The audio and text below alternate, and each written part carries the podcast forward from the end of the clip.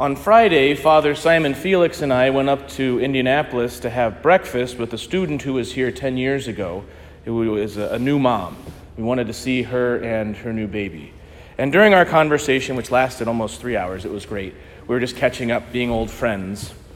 She told us that when she was 18 years old, she started writing letters to her future husband. And as she got older, as she matured, she realized that the man that she was called to marry would be the one man who could take all of these letters in their joy, in their sorrow, in their fun, and in their weirdness, and receive them with love. She actually said that that was part of her discernment of marriage to her husband was would he receive all of these with love?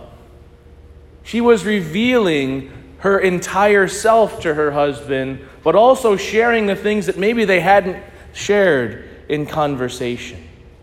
And there's a great risk in this when we reveal our hearts, our true selves to other people, because let's face it, every single one of us is beautiful and wonderful, but we also have quirks. We're also sinners. We also do and say and think weird things at times. We have phases of our life of which we may not be particularly proud. So there's a great risk when we show who we truly are, when we hold nothing back. But it's also incredibly beautiful when someone entrusts their heart to us, when they give us everything because all of a sudden, even when we're in relationship with someone, we may be friends in, for our entire lives or married for 50 plus years, when that person is sharing who they truly are, it's beautiful because the complexity and mystery of the other becomes more and more palpable, becomes more and more attractive.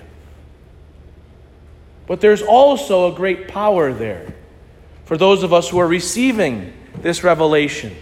Because that kind of love, that kind of trust from the other demands a response in charity. And how can we respond with love to that ultimate revelation? Except but to give as best we can in return of who we truly are. This is the power of human relationship. Today in the church, we celebrate the solemnity of the Most Holy Trinity. We celebrate God's perfect self revelation to us. We who are totally in, in, uh, we are the Trinity is incomprehensible to us who have limited finite minds. And yet God reveals himself to us as a unity as one God yet three persons. We will never understand that. But such is God's love for us that He reveals it to us in our brokenness.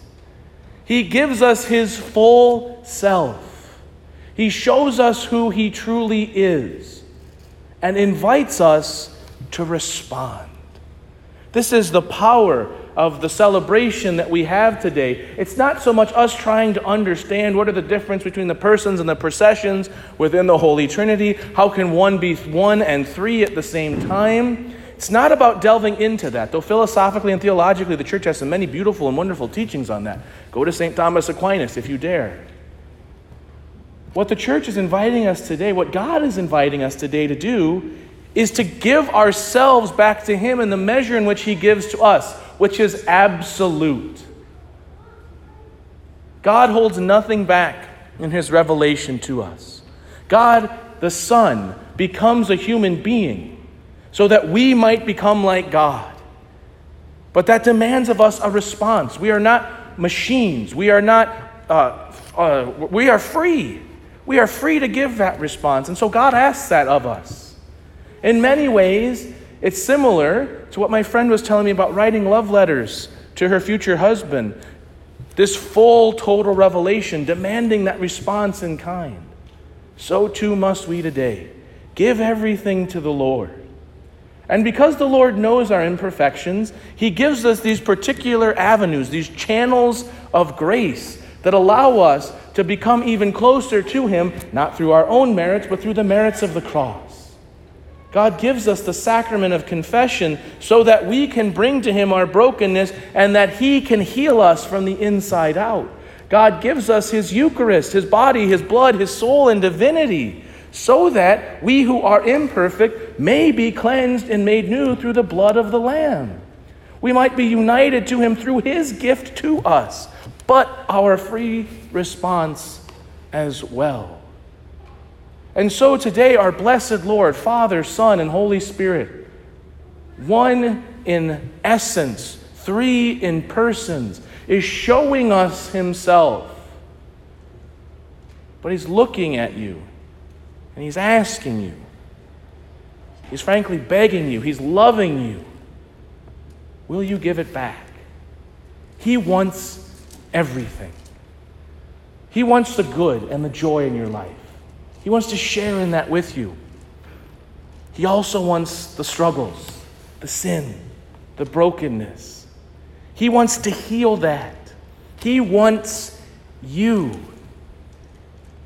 We were talking the other day, and Father Simon mentioned how he was listening to a Protestant preacher, and he was, this preacher was saying, There's no one in the Gospels who starts off by saying, Lord, forgive me. But yet God comes into this world and asks and offers us forgiveness. He comes to us in our imperfections. He who is perfect, he who is undivided, he who is love. And he asks for you, for your heart, for your experiences, for all those wonderful and blessed things, and for all those quirks and weird things, and for those periods of life you wish you would forget.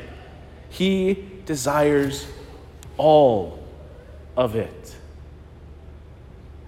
And when we give it to Him, just as when we give it in relationship to another person, we become better because we revel and rejoice in the mystery. St. Paul has this great line from the fifth chapter of the letter to the Romans.